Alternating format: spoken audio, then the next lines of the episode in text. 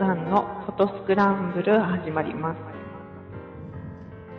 この番組は記念写真からアート作品まで写真とカメラのことを何でも語っていこうという番組で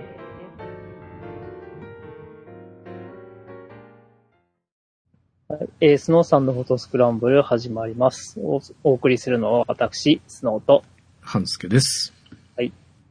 お疲れ様でよろしす。くお願いします。はい。えー、なんか暑いのがもう本格的になってきて、えーまあちょっと、ここ2日ほどはちょっと外仕事がなくて、お家で、えーええ。作業してたんですが、外仕事がないと、あんまりエアコンをつけないように頑張ってしまうので、いやー、今日は厳しい。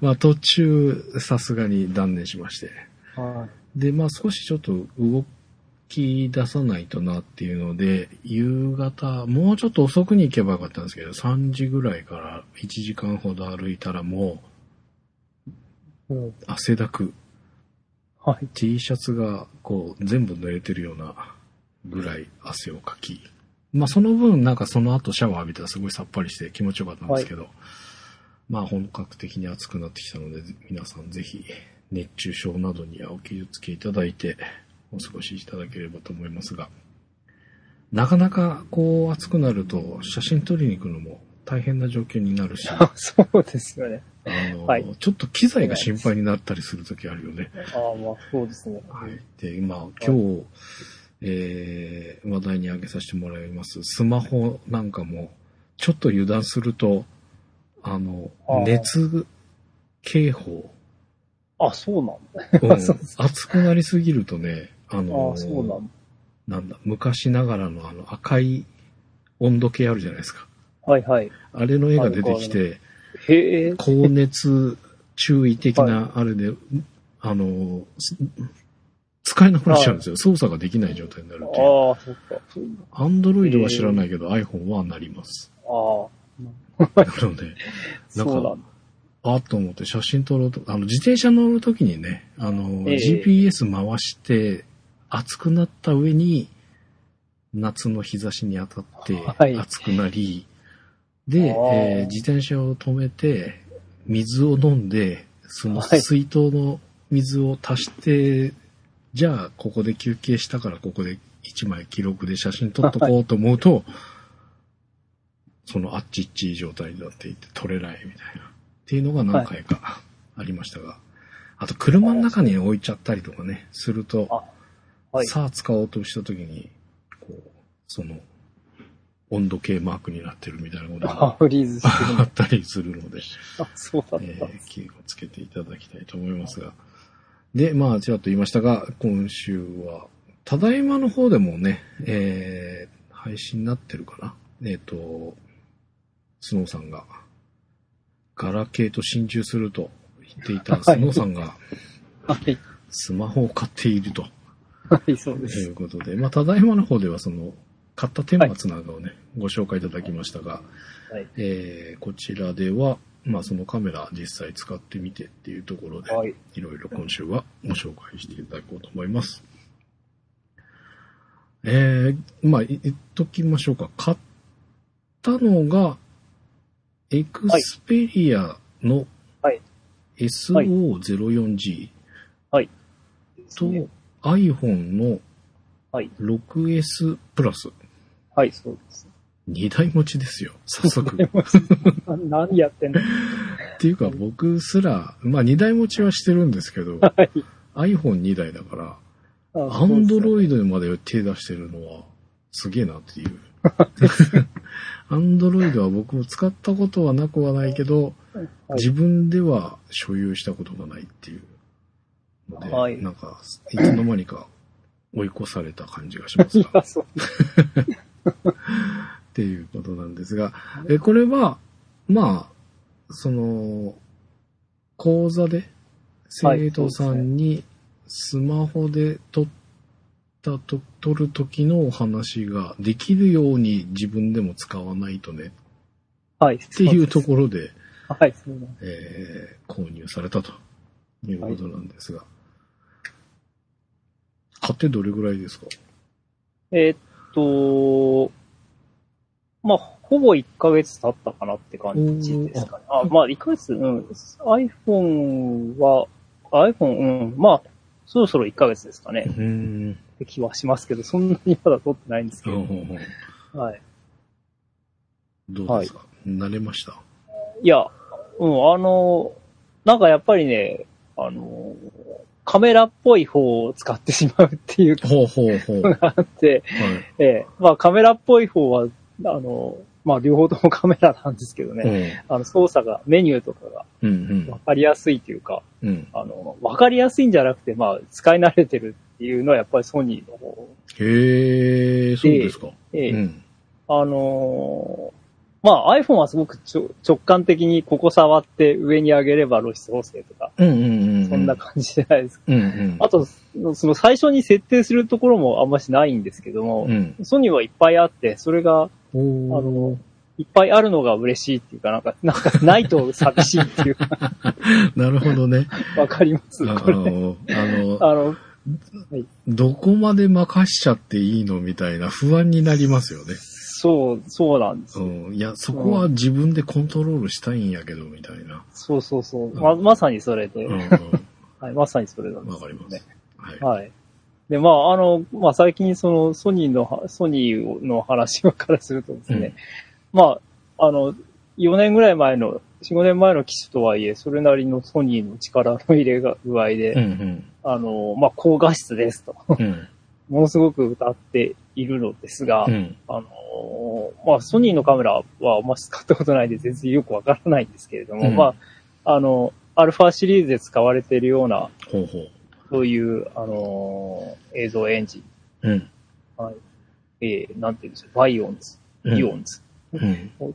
入ってますとかですね。うんうんあと、まあ、あの、ソニーのおかげの、あのーえーイメージセンサーも、うん。確かこれ、とってはあの、裏面から、裏面照射、うんうんうん面照射だったような気がするんですけれどうんうも、ん。うん、あの、そういう高感度12,800ですとか。すごい、まあ、あの、力入っているんですね。あと、うんうん。あの手ブレ補正も、なんて、なん、なんだ走っても、走って取ってもブレませんとか、すごいこと書いてあはいはいはい。いや、これすごい力入ってんなぁと思いながら見てたんですけど、うん。あの、で、まあ実際それがどうなんだろうっていうところまでまだ完全には攻めきれてないんですけれども、うん。とりあえず使ってみた感じだと、うん。その、まずね、そのうん。設定し、設定して、あの、最初に設定できる範囲っていうのが、うん。まあ当然なんですけど、あの、お任せモードとマニュアルモードってあるんですうんよね。うんそれがね、お任せモードの時にね、うんあの、画素数設定できるんだけど、うん。800万画素しかないんですよ。最高が。お任せだと？はい。はいはいはい最高で800うんうん万画素。で、うん。あの、マニュアルにすると2000万画素まで使える。はいはいははい。い。最初、あの、まあ、何でもプレイ、そのお任せで取っていいんなら、そんな、そんないいことはないと思ったんですけど、うん。あれあれって感じで、ちょっと騙された気がしないでもない。うんっていうのがまずありますね。うんまあ何かその画像処理的にね、あの、800万画素にする必要があるのか、うん。何なのかよくわからないんですけれども、うん。うん。なんか最高画素数って言ってる割にそれないだろうって気はしないでもないですけど。そうだね。そうなんですよ。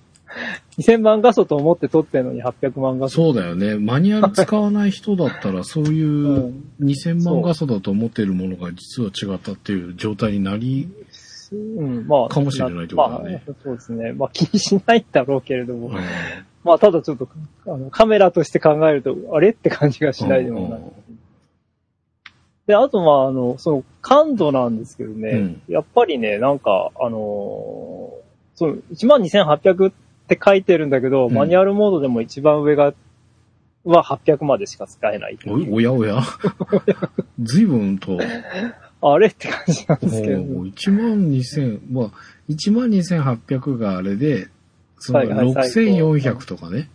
はい。まあ、せめて3200ぐらいまでですよ、みたいな。なんかのその、エクスパンドで、12,800いけるんだけど、っていう。うん。だから僕は800って随分違いますよね。そうなんですね。いや、まあ、どういう、これはどういうことなのか、あるいは何かリミッターみたいなものがどっかにあってわかんないだけなのか、いろいろ考えて僕は考えてみるんですが、ちょっと今のところよくわかりませんっていう感じでへです。えうん。で、あのー操作の画面を、あの、Google フォトの方に上げてうん。ますけれども、うんはい。ええあの、メニューは極めてシンプルで、マニュアルモードで撮るときはもう、ホワイトバランスを選ぶかと、あの、ホワイトバランスを選ぶのと、うん。えーあと露出補正ですね。うん。が、あの、こうバーがあってっていう、ものすごくオーソドックスな感じで、うん。あの、やるので、なんて言ったらいいでしょうね。あの、カメラとして考えるとすごく普通な感じがしないでもないですね。うんうんうんうん。これが僕は気に入ってて、どうしてもこっちで撮っちゃいたから、撮ってしまう感じがするんです。うんうんただ、実際はう、んその、パッと撮ろうとした時に、じゃあどうなんだって言ったら iPhone の方が絶対合理的なんですけど。ね。画画面見て、それで、そこでやればいいわけです。うん。もうこれだとテスト撮影してからとかそういう話になっちゃうんで、うんただまあそういう操作ができるっていうのはちょっと、まあカメラっぽくていいっていうう、んうん。はい。という感じがしないでもないですね。うん。うん。まああとあのーえっ、と、この順、すみません。書いた順番でいくと、そう、その感度の話なんですけれども、うんその猫の、雨の、雨降りの猫の写真あるじゃないうん。とか、まあその下のこう神社のうん。写真とかあるんですけど、うん。あの、感度が上がってほしいときに、この猫のやつは感度自動なんですけれども、うん。あのーシャッタースピード30分の1秒なんですよ。はいはいはいははい。で、これかなりズームでアップにしてるから、い。うん。あのーこれ3枚ぐらい撮ったんですけども、うん。あの、2枚は結構ブレてまして、ははははなぜ3、ここまであの、アップしてる、まあ結構ピンチでアップしてるのに、うん。感度80でしかも30分の1秒なんだ あ後で、あの、フォトショップでデータ見て、うんあの、おいおいとか言って突っ込んでね。ううんまあ、この時、これ初めて撮りに行った時なんですけどん。ね、あの自分でその感度を設定するっていうのはまだ知らなかった。うん。そのメニューまでよく見てなくって、うん。多分自動になった、自動のまま撮ってたと思うんです。うん。っていう、あの、なぜだっていうのがどうしてもありまなるほどね。す。うんうん。はい。まあ、その、その下のやつは感度400までは上がってるんですけれども、うん。うん。やっぱりこれ、これもう結構夕方なんで、うん。13分の1秒とか、もう手持ちなんて絶対無理でしょうって で、のところで、いくらその手持ち、えー手持ちっていうか手ブレ補正がうん。しっかりしてても、しっかりしてると、よほど自信があるのか、と思ったんですけど、やっぱりどうしてもなんとなく、なんとなくこう、画像処理でごまかしてる感じはあるんですけど。拡大すると、なんかちょっと、うん。こう、赤、あの、ハイライトのところに滲みが出てたり、しますので、いうん。や、これ感度12,800まであるんだ。そこまで、そこまで上げなくてもいいけどさ、少なくともシャッタースピードをね、上げてほしいですそうですね。と思った。うんで、えーまあこれ、どう、どう、なんていうの、人に教えるときどう教えりゃいいんだみたいな感じがうんしないでもないですが、まあマニュアルでと、マニュアルで感度上げて取れとか、そういうすごく基本的なところにうん。いや、でも、てしまうんでしょう。スマホで撮ろうっていう人が、そこまでするのかなっていう、わかんないですね。うんっていう気がしなくもないですけどね。いや、まあ、あともう、あの、その教えるにしても、か機種によっていろいろ、多分これはもう、あの、その会社が、ね、メーカーで全部違うんだろうから、うん。いや、もっと感言えば、メーカーでそのカメラの性能自体の差があるっていうのもあるし、入れてるあアプリが違まあうでしょ。うん。そうで、標準、まあそれぞれね、iPhone にしても Android にしても標準のカメラっていうのはアプリはあるだろうけど、うん。果たしてそれで撮ってる人がどれぐらいいるんだろうっていう。まあそう。うんそうだってなってくると、もうう、無限大だよねっていう。無限大は大げさだけど、うん。ちょっとかなり、どうなんていう。だってあの、うんブライダルで撮影でこれで撮ってくださいって言われた時にあーそうそう渡される、まあスノーが多かったりするのはあるけあど、あ、はい。でもね、渡される iPhone です。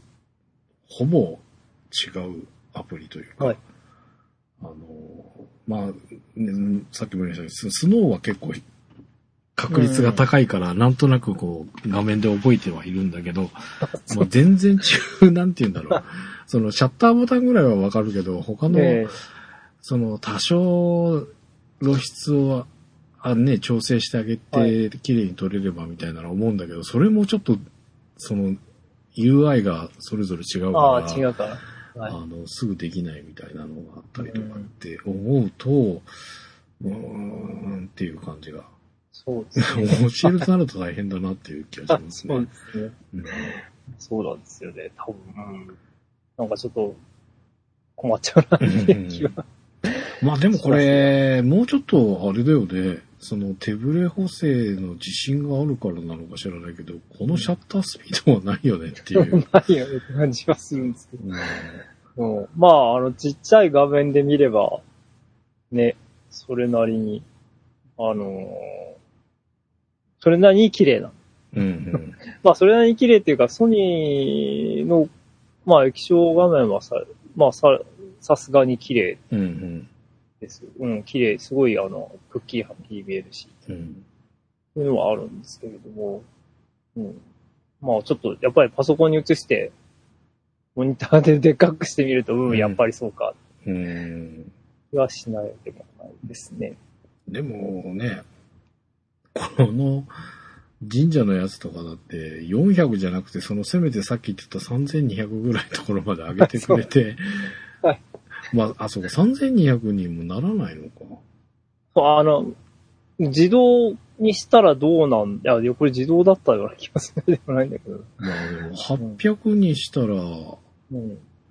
ね、もう、まあまあそれでも30分の1秒ぐらい30分の1秒が。うんいやなかなかねっていうか、ー、うんなんかいい方法はないのかうんと。はい。まあ、あの、今ここにはちょっと画像を上げてないんですけれども、うんそその他にその、えっ、とね、細かい設定で、まあ、フォーカスはいろいろ、まあ、タッチフォーカスとか、うん。追尾フォーカスとかいろいろあるのは、まあ、普通なんでしょうけれども、あのーえっ、とですね、えー、そう、わざわざね、うん あの、露出というか速攻、うん速攻モードに、スポットとか、マルチ、マルチとか。えっと、あとなんだっけ、えー、まあ、スポットとマルチと、うん。あの、いわゆるタッチですね。うんうんあの、そこ指定してやるやつっうん。ていう、み3種類か、その、そのぐらいあって、もう1種類あったかな、うんうんあるんですけれども、ほうなんかあんまり意味がないとは思うんですが、でもあると嬉しいとかですね。なんかあの、スポット速攻にして、あちゃんとスポット速攻になってるじゃんって確かめて、へ遊ー。遊ぶというか、ほ うん、あの、あまり意味がないような気がしないでもないんですけど。も、はいスポットの具合がどうかわかんないけど、スポットである程度露出とかね、取れれば、結構、うん。あと、なんだろう、細かい露出、あの、普通のカメラだったら自分での露出を数字でっていうのはあるけど、結はい。構これって iPhone なんかそうですけど、ポイントを選んでそのスポット速攻的にここの露出に合わせるっていうのがあるけど、結構範囲がアバウトな感じがするんですよね。ああ、なるほど。だからなんか、そそこそこなスポット、ピンスポット状態になってたら 使えるかなっていう気がしますけど。まあ、もうもうちょっとか、あの、確かめてみま そう、そう、顔、えっ、とね、そこは顔、顔とマルチと中央とスポットってあるんですほうほうほうほよ。はい。ああの、まあ、スポットがあれなのかなあの、点、点でやるやつなの。う。うん。なんか、そこそこな点だったらいいんだけど、はい。iPhone とかだと結構、ま、大きい範囲なんだよね。丸になっちゃうから。はい。うん。その範囲が狭くなって、ちゃんと反映してくれるんだったら非常にっうん。ていう気がしますけど。はい。まあ、あのーあとは、まあ、これはもしかして普通にあるのかもしれないんですけど、まあ iPhone もさっきちょっと確かめたら普通にありましたが、うん。あの、撮った後のまあ画像処理がやっぱり、画像処理っていうか、うんうんうんうんレタッチっていうかね、あれがすごく、あの、スマホの場合は、うん。必要な人は必要なんだろうな気はするんですが、んまあソニーもそれそこそこ力を入れていて、うん。まあ、あの、まあ特殊効果というよりも、うん。なんて言うんでしょう。普通の露出補正っていうか、露出、レタッチうん。のコマンドが充実してる感じはしました。でうんあのーまあ、と、えっ、とね、段階フィルターって言って、まあ、グラデーションですね。うんうんうん。まあ、使えたりとか、へええー。あの、あれにある、なんだっけ、えー、ライトルームにあるやつですね。ね主にライト、あの、僕はライトルームですごいです。これ段階フィルターはよく使うし。あ、うんカメラローでも使ってますけど、うん。段階フィルターがあるのと、うん。えー、あと、まあ、あの、シャドウハイライトとか、そういう細かい設定も、うん。とか、シャープとか、うん基礎サイドがあるんですが、一番驚いたのはトーンカーブがあって、うん。これはちょっと驚きました。うん。あの、普通に RGB でトーンカーブいじれるうん。のがありまして。まあ、こういうのは後でアプリ入れれば iPhone とかでもできるのか。うん。ライトルームありますからあ、ラね。イトルーム、あ、そうか、ライトルーム入れちゃえばいい。そうそうそあう。まあでもなんかこういう補正なんかは、うん。基本的なやつっていうのは結構いろんなアプリが網羅してるっていう部分。だから今後はどうなんだろうな、その忠実にその現像過程をするっていうよりは、あのープレ、プリセットというか、そのアプリごとの特徴で、そのスノーなんかがね、あのー美肌みたいなのとか、はいはい。あの、人を撮る前提でいろんなあるパターンが入ってるっぽいですけど、はい。そういうなんかアプリごとに、あの、なんかお料理写真を撮るようなアプリとかね、あれも結構その、なんて言うんだろう、お肉の部分がすごく鮮やかになってとかね、えーその質感なんかもそれぞれの食材に合わせてみたいなのがなされてるっぽかったりもするし、でいかに簡単に、いかにはい。映えたか写真にするかみたいなのが、い。ろんなアプリの今後行く先なのかなって。どで、な、あのー忠実にその現像をスマホの中で再現したいっていうのは、まあ、ライトルームとか、それに近い形のソフトっていうのが担ってるのかなっていううん感じはしますけどね。なるほどね。うん。はい。まあ、あのーまあ、ソニーはなんか、ちょっと僕のに入るかどうかわかんないんだけど、うんアルファ、アルファシリーズの、のメニューみたいのをそのまま、あの、ソニーのエクスペリアで使えます。へえ、そういうそれは面白そういうあいですね。れがあ要はっ、て、うん。あれでしょ？キャノンで言えば、EOS のこのはい、メニュいろんなメニューーがが。はい。同じようにスマホのカメラではい。設定とかができる。できます。ええそれはすごいな、面白いねあ。るんだけど、まあちょっとアップデートはできるのかどうかよくわからないし、うんそもそも、はい、あの、SIM が入ってないので、その、なんて言うんでしょう。そういう登録がされてないからなとも言えないんですけど、はい。まあできたらやってみたいなと思っています。うんあはい。で、あんまり使ってない iPhone なんですけど、うんなんであんまり使ってないかというと、うんでかくてうん。重くて滑るっていうのがあって、あんまり外に持ち歩きたくないなっていうああ、なるほど。今裸なんですよね。はいはいはで、昨日、い。うん。あ、そうかって、あの、ケースがまあなん、少なくともなんて言うんでしょうね。指に通すリンうん。あのうんうん。グ、背面につける。うん。ああいうのを買買ってきた方がいいんだろうかと思って。で、なんか、あのー電車に乗ってる時に、うんみんなケースはどういうのを使ってんだろうってじっと見てたんですよ。怪しいおじさんになってた。人間観察始まりました。そう。人間観察。で、で、ケースの裏にもリングがくっついてるやつがあって、ケースかま、もしくはなんていうカバーのうんね、うんうん。うんあ、これ便利じゃんとか思ったりとか、あとなんかすごく透明で綺麗なやつ、あの、こう、あんまりゴテゴテしてない感じ。うんうんうんうん透明な、あの、ジャケットみたいな感じのもいいなとか見てたんですけど、うん。で、電気屋さんに昨日行ったんですが、うん。あのーほとんど8以上ですかね。売ってない。そうだね。全然売ってない。はいはいはい。はい。で、なんか15分ぐらい眺めて、上から下まで眺めて、うんはっと気がついたんですが、うんそっか、6S、うん。かろうじて 6S はあるんです。なんか売れ残りみたいな。うんうんうん。もうプラスになっちゃうと、うん。そもそもあんまし売れ、買って、売れてないのかな？台数的にどうなんでしょうね。うん、そうね。あのー、物がなくなるっていうか、その、扱いが減っていくのはプラスの方から減ってきますあ、やっね。ぱりそうです、それ、は6も7も、そんな感じがします。あ、お、大きいのあるじゃんと思って、見たら 7S プラスばっかりうんうんうん 売ってませんっていうこれはどうしたらいいんだってうん。いううのが、今、最大の課題。ん いや、もうアマゾンじゃないですか。あ、そっか、探すしかないか。か、はい100均あ、100あ、いや、100均は最初に見に行ったんですけど、やっぱりさす、やっぱり、新しいのあ、そうっすかだったような。うん。あのーまあ、ダイソーですけどね。いや、だそうそう、ダイソーで意外とその、クリアで、そのシリコンのゴムの、ただ。覆うだけのやつええとかは結構古いのまで並んでた記憶があるんですけどね。はいじゃあもう一回よく見て。まあでも、そうですね。6ぐらいになるともしかしたらないのかもしれないですね。そうですね。でも、あれですよ。アマゾンだったら、多分ありますか？ありますね。いろんなのが。は結構、うん。うん意外とその、普通の量販店のね、ビッグカメラだとかなんとかではいは見かけない、結構意外と良さげなのが安く売ってたりするので、ああ、なるいいかもしれないですけど。ほど。はい。あ、そうか。そういうところに行って、こう、隅っこの方を探すといいってことです。わかります。いや、さすがにちょっと、あでかくて、うんその、ちゃんとホールドできないっていうのが一番怖い。ああ、そうか、もう、はい。そうか。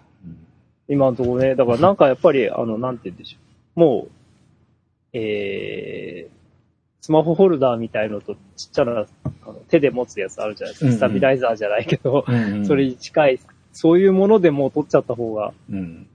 いいのかな、いう気がしなくも。うん。まあでも、あれはあれで大変ですけどね。あまあ、その仕事になっちゃいますよ。うん仕事モードになっちゃいます。重いし、あれあ、あれ自体がそれなりに重いしうんあそっか。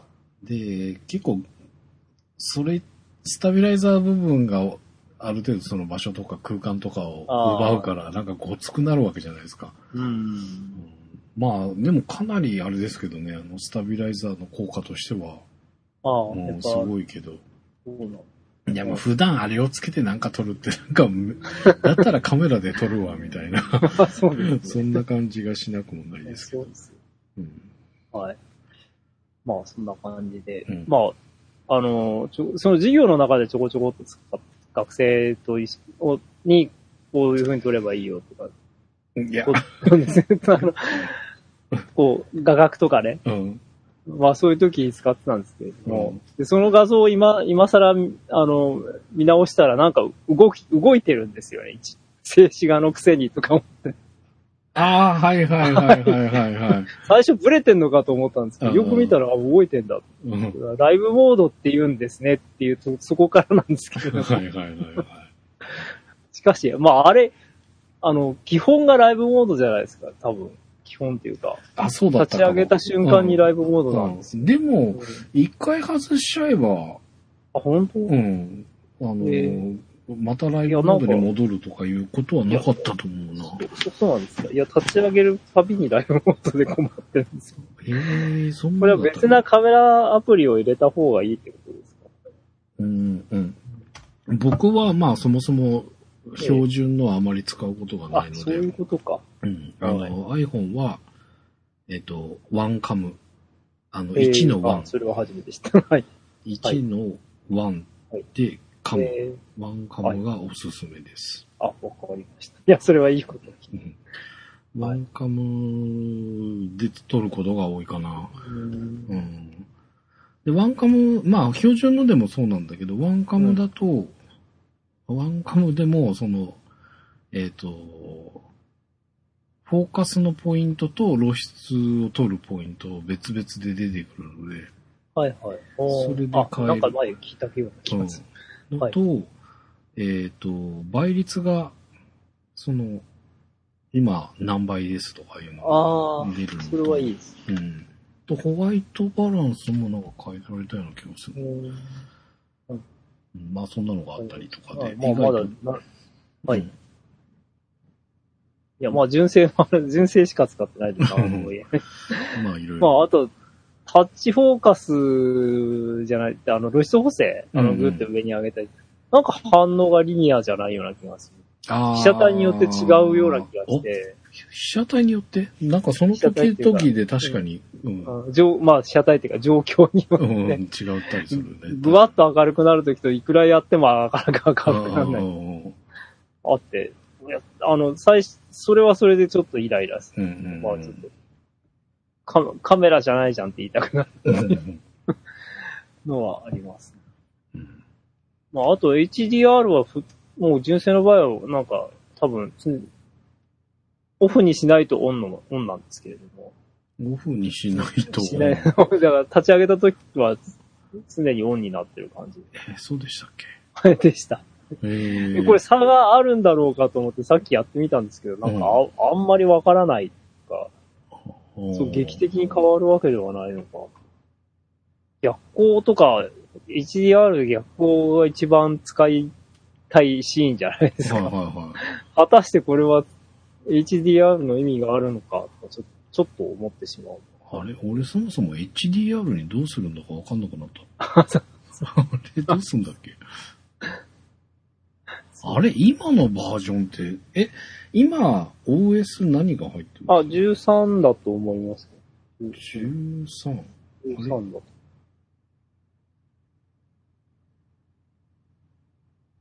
10あ、そうか。13.6。はい。同じですか？13.5だったような気がしますけど、どこで見ればいいのかよくわからない。へえ。え、HDR ってどこですんだったっけ？っていう感じだあ、純正の話ですけどね。うんいや、純正純正。はい、純正。いや、上の方に、上の左に、縦で持った時に上の左に HDR って、それが書いてないんだよね。フラッシュのあ、の右隣。右隣はセルフタイマー。あ、そうですか。あ、じゃあちょっと違うんだ。うんセルフタイマーは真ん中のライブモードのオンオフの隣にあります。この、ライブ、あ、ほんと今ライブモードが消えたな。さっきあったけど、えー、なんだっけ？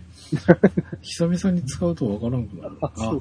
そうか。普通に写真モードになってます。あ、今写真に戻したけど、フ、ストロボ、はいライブモード、セルフタイマー、調整。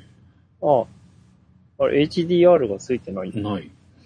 ど、どこ行っちゃったんでしょういない。常に HDR モードなんでしょうかね。っていううんこかもしれない。と。うんそのオンオフなかったような気がする。へー確か、どっかから。違うかなちょっと調べてみよはう。っていうぐらい。い。使ってない。はい。まあ、あのーその、あと撮った後の画像処理は、んまあさすがにいろいろあって面白いうんうんんですが、うんはい。あのーやっぱ画面は大きい方がいいわっていうのは、当然ああーうんうんそういう点では、あの、なんかこう、やりやすいし、うん。見やすいし、うん。うんっていうのは当然あるし。まあ、うんあの、さっきソニーのあれも画面綺麗っていう話をしましたけど、うん。ちょっとやっぱり iPhone の方がより鮮やかな感じはしないでもないです。ああ、そうですか。うん。うんへえ。まあ、個体差みたいなあれもあるのかもしうん、れないんだけど。多少ね、あるかもしれないですけど。なんかね、前見してもらった、あれは、エクスペリアじゃないか。なんか、おすげえなんかモニター綺麗だなっていうのがあったんだよね。モニターというかタッチスクリーンというか。ああ、そうなんだ。うん。はい。いや、iPhone が最強だと思って信じて使っていたんだけど、いや、もう意外とそうじゃないんだっていう。ふうに思った。いや、まあ、うんまあ、各社いろいろうね、ん、頑張ってるからね。変わってるんでしうん。ょこれ、もう、その、あれに、そう、使ってるビューアーのソフトによるのかもしれないけど、うん。あの、横構図にしても横にな、横長になってくれないっていう今。あの、わざわざちっちゃい画面でみしか見せてくれない変なソニーになってしまってます。あ、そうなんだ。なんでだ、縦にならない。あの、ね、横長なら横長になってくれればいい。これな、僕の設定が悪いのかかもしれない。よ、え、絵としては向きは変わるけど、縦と同じような幅でしか出ないっていうこいやいや、向きも変わってくれないので。とあ、じゃあそれが縦横のロックかかってるんじゃない？あ、下のこと そうですか。わうんかりました。直してみます。あうん iPhone ではありますね。だからあー Android もあると思いますね。あるんですね。要は、あのーけ、スマホ自体で寝っ転がってなんか操作しようとしたときに、顔も横向いてるから、縦のままは縦でいいんですけど、絶対的にすると、そのスマホは横に傾いてるから、ああ、そっか。寝っ転がって使おうとしたときにロックしないと横向きになっちゃったりするんですよね。ああ、なるほどね。うんそれを解消する。するための、その、横向き、縦向きを変えないロックが必ずあると思います。わかりました。ありがとうございます。なんでこれずずっとあの、なんで画面ちっちゃいんだろうとずっと思ってたんです。うんわかりました。多分そうなんじゃないかなと。あとはあの、ハスケさん前使ってたかもしれないけど、あの、iPhone と EOS を、こう、うんあれでなんだっけ、Wi-Fi で繋いで、はいはいはい。リモートでできるというのもやってみましたよ。ほうほうほまあ、あの、普通にできまして。う。うん。EOS 6D と、あの、この iPhone で、うん。ライブビューでうんできるっていうのもうん確かめてうんみました。いや、はいこれがね、その撮影で、そのリモコン代わりにするのは便利なんですけど、ええっと、そこから、要は 6D の撮影データを iPhone に引っ張れるんですよね。えはい。転送できるんですよ。はい。で、転送して、ネットに上げたいときに、6D を切らないといけないんですよ。ああ、そっか。めんそう。そこがね、めんどくさい。あそっか。うんそれ、それ、は全然考えてなかったのうんあのーはいなんだろう。はいえっ、と、それこそ外でなんか食事した時にラーメン取って、ああ。それをツイッターに上げようとするじゃないですか。iPhone で撮ったらそのまま上げられるんだけど、うん。いや、6D 持ってるし、せっかくだからあー 6D 撮ろうかって撮るじゃないですか。はい。撮って、じゃあそれを iPhone に無線で繋がるんだぜって言って、コピーできるんだぜって コピーするんだけど、コピーはできたけど、じゃあそれをツイッターに上げようとすると、iPhone は 6D の Wi-Fi と繋がっちゃってるから、うんネットに行けないんですよね。ああ。っていう問題が。でそれ、が Bluetooth で繋がるようになってるはずなんですよ、最近のええ Mark2 とかは。えええでそれだと Wi-Fi としては、Bluetooth でデータ持ってきといて、ネットに上げるのは Wi-Fi ってできるんだろうなっていう想像なんだけど、はい。うんそうすると便利なんだけど、はい。まあ僕の今の 6D の環境だとそれができないんで、はい。超めんどくさいですっていう。そうです。いや、いや、この間、あの、家族写真をこれで撮りまして、うんうんあの、うん。リモートで？ええしうんうんうんあの、初中見舞いとか残暑見舞い用に。うんうんうんまあ、まあ今までなんか、すごい大変だったんですよ。毎回撮るのが。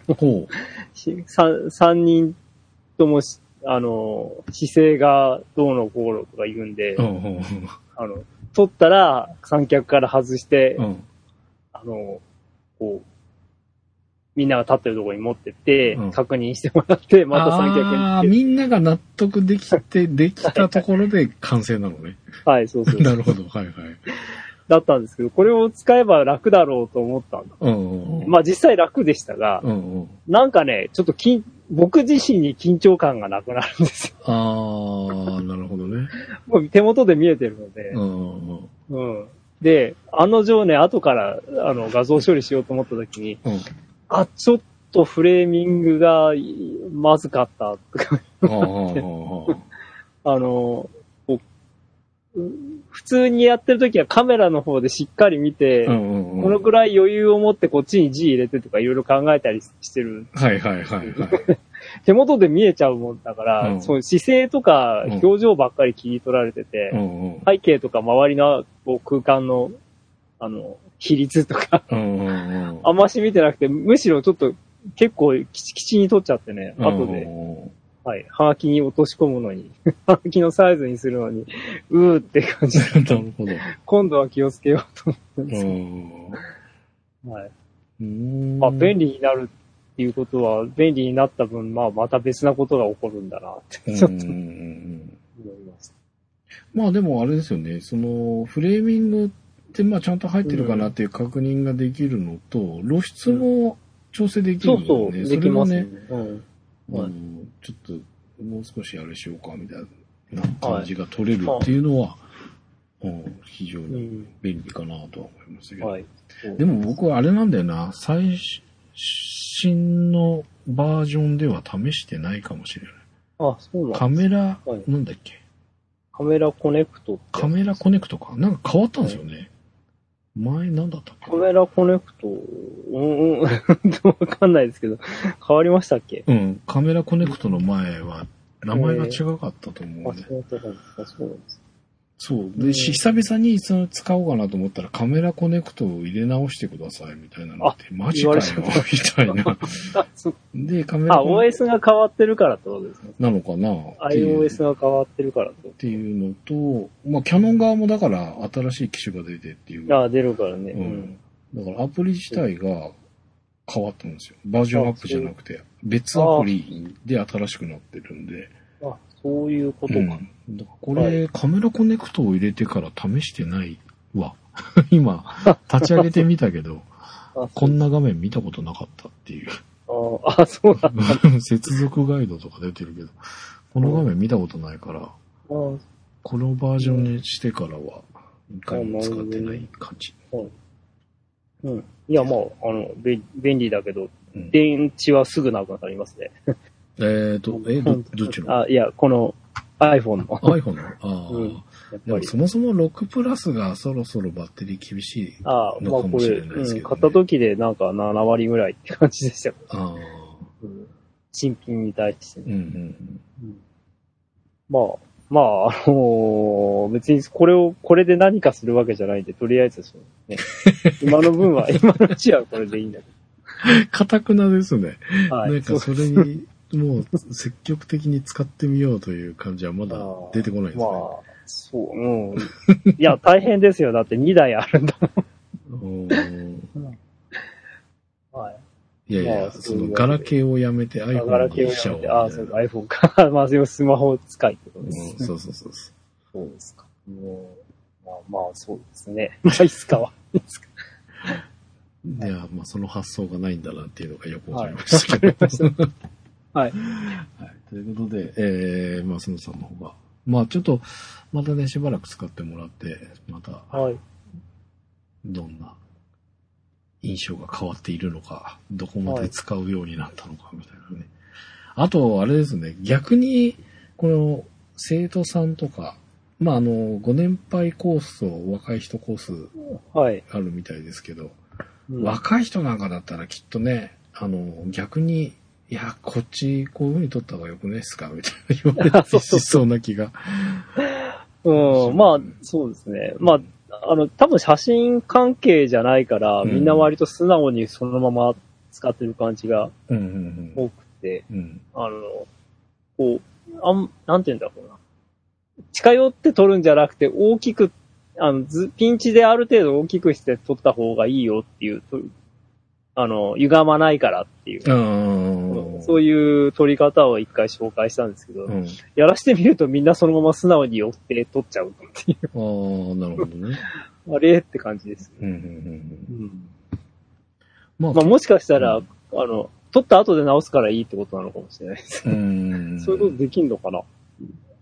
が、いや、トリミングはできるだろうけどっていう感じかな。うんまあ、ライトルームとか入れればできますね。ああ、そうかな。湯がみはね。うん。まあ今、だいぶ広角のやつも出てますからね。うん。うん。10 iPhone だと17ミリはい。とか出てるので、そこら辺になってくるとかなり歪むんじゃないかと思いますが。なるほど。うんはい。なので、まあ、おいおいまた、えーはい頑張りたいと思います。使ったスキルが上がってきた時にまた、はい。その具合を教えていただければはい。という感じでございますが、また近々ね、えー、スマホもそうですし、あと、えー、今週はあれですが、また近いうちに、えー、まあ山猫さんご登場いただいて P 線のお話ですとか、スノーさんが100均道具でどんだけ取れるのかみたいな、はい。用意してくれておりますので、はいぜひ、お楽しみいただければと思います。はい。ということで、お届けしました、スノーさんのフォトスクランブル379回、お届けしましたのは、半助と、はい。スノーでした。はではまた次回。い。お疲れ様です。